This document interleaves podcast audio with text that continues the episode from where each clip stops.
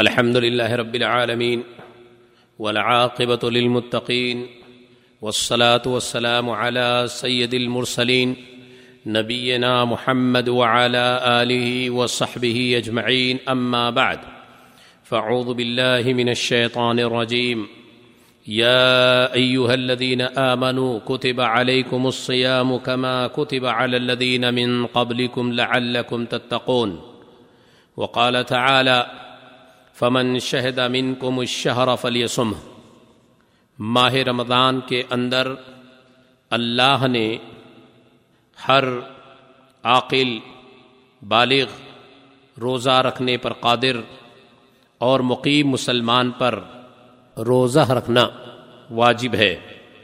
خواہ وہ مرد ہو یا عورت، اگر کوئی معنی نہ ہو اور یہ شرط عورتوں کے لیے خاص ہے، جیسے حالت حید و نفاس۔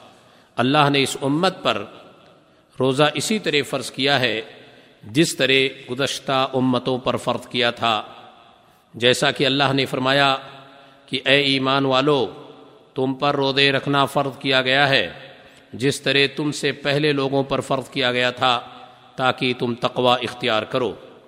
دوسری جگہ اللہ رب العالمین نے فرمایا کہ تم میں سے جو شخص اس مہینے کو پالے اسے روزہ رکھنا چاہیے۔ ایک حدیث میں عبداللہ بن عمر رضی اللہ تعالی عنہما فرماتے ہیں کہ اللہ کے رسول صلی اللہ علیہ وسلم نے فرمایا، بنی الاسلام علی خمس شہادت ان لا الہ الا اللہ وان محمد رسول اللہ و اقام الصلاة و ایتا الزکاة والحج و صوم رمضان۔ کہ اسلام کی بنیاد پانچ چیزوں پر قائم ہے۔ اس بات کی گواہی دینا کہ اللہ کے علاوہ کوئی معبود برحق نہیں۔ اور محمد صلی اللہ علیہ وسلم اللہ کے سچے رسول ہیں۔ نماز قائم کرنا اور زکوٰۃ ادا کرنا، حج کرنا، اور رمضان کا روزہ رکھنا۔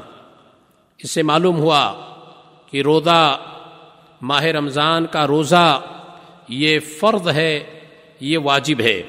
یہاں ایک بات میں اور بتا دوں۔ سیام کس کو کہتے ہیں؟ سیام کہتے ہیں، سیام کے معنی ہے رکنا۔ اور شریعت میں سیام کہتے ہیں، صبح صادق سے غروب آفتاب تک، روزے کی نیت سے اللہ کی رضا کی خاطر، کھانے، پینے اور بیوی سے ہم بستری کرنے سے اور سارے روزہ توڑنے والی چیزوں سے رکے رہنا۔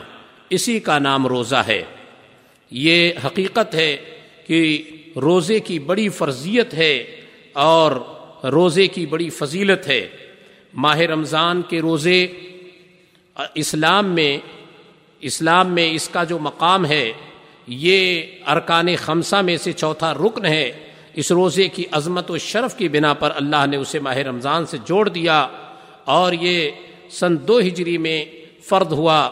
اس کی عظمت کے پیش نظر اس کو پہلی امتوں پر بھی فرض کیا گیا تھا۔ خود نبی اکرم صلی اللہ علیہ وسلم نے نو سال تک ماہ رمضان کا روزہ رکھا۔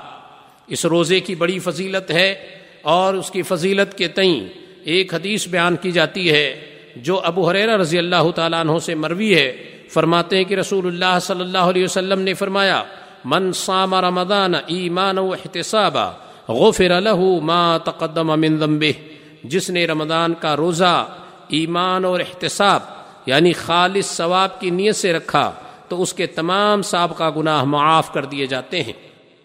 معلوم یہ ہوا کہ ماہ رمضان کا روزہ بڑی فضیلتوں والا ہے اور بہت ساری حدیثوں میں الگ الگ انداز سے اس کی فضیلتیں بیان کی گئی ہیں۔ اس کے بہت سارے فوائد بھی ہیں۔ ماہ رمضان کے روزوں کے بہت سارے فوائد بھی ہیں۔ میں چاہ رہا ہوں کہ کچھ ایک فائدے آپ کے سامنے عرض کر دوں۔ سب سے فائدہ اس کے کئی ایمانی، معاشرتی اور جسمانی فائدے ہیں۔ روزہ حصول تقوا کا وسیلہ ہے، جس سے انسان حرام کاموں سے بچ کر اچھے کام بجا لاتا ہے۔ روزہ حصول تقوا کا وسیلہ ہے۔ روزہ آدمی کو صبر و ضبط کا عادی بناتا ہے۔ سرکشی سے باز رکھتا ہے ذمہ داری کا بوجھ اٹھانے اور پریشانیوں پر صبر کرنے کی مشاقی سکھاتا ہے۔ روزہ ایک مسلمان کو دوسرے مسلمان کی تکلیف کا احساس دلاتا ہے اور اسے فقیر و محتاج کی امداد پر آمادہ کرتا ہے، جس کی بدولت معاشرے میں محبت و قوت کی فضا قائم ہوتی ہے۔ روزہ نفس کو پاکیزگی و تہارت عطا کرتا ہے اور اسے برے اخلاق و عادات سے باز رکھتا ہے۔ روزے سے میدے کو راحت ملتی ہے اور اس کی سرگرمی لوٹ آتی ہے اور اس میں قوت و عافیت پیدا ہوتی ہے۔ روزے سے آخرت کی تڑپ اور جستجو اور دنیا سے بے رغبتی پیدا ہوتی ہے۔ اللہ رب العالمین سے دعا ہے کہ اللہ تعالیٰ اس ماہ رمضان کے روزے سے ہمیں زیادہ سے زیادہ فائدہ حاصل کرنے کی توفیق نصیب فرمائے۔ وہ آخر دعوانا ان الحمد للہ رب العالمین۔ و صلی اللہ علیہ نبینا محمد وعلى آله وصحبه أجمعين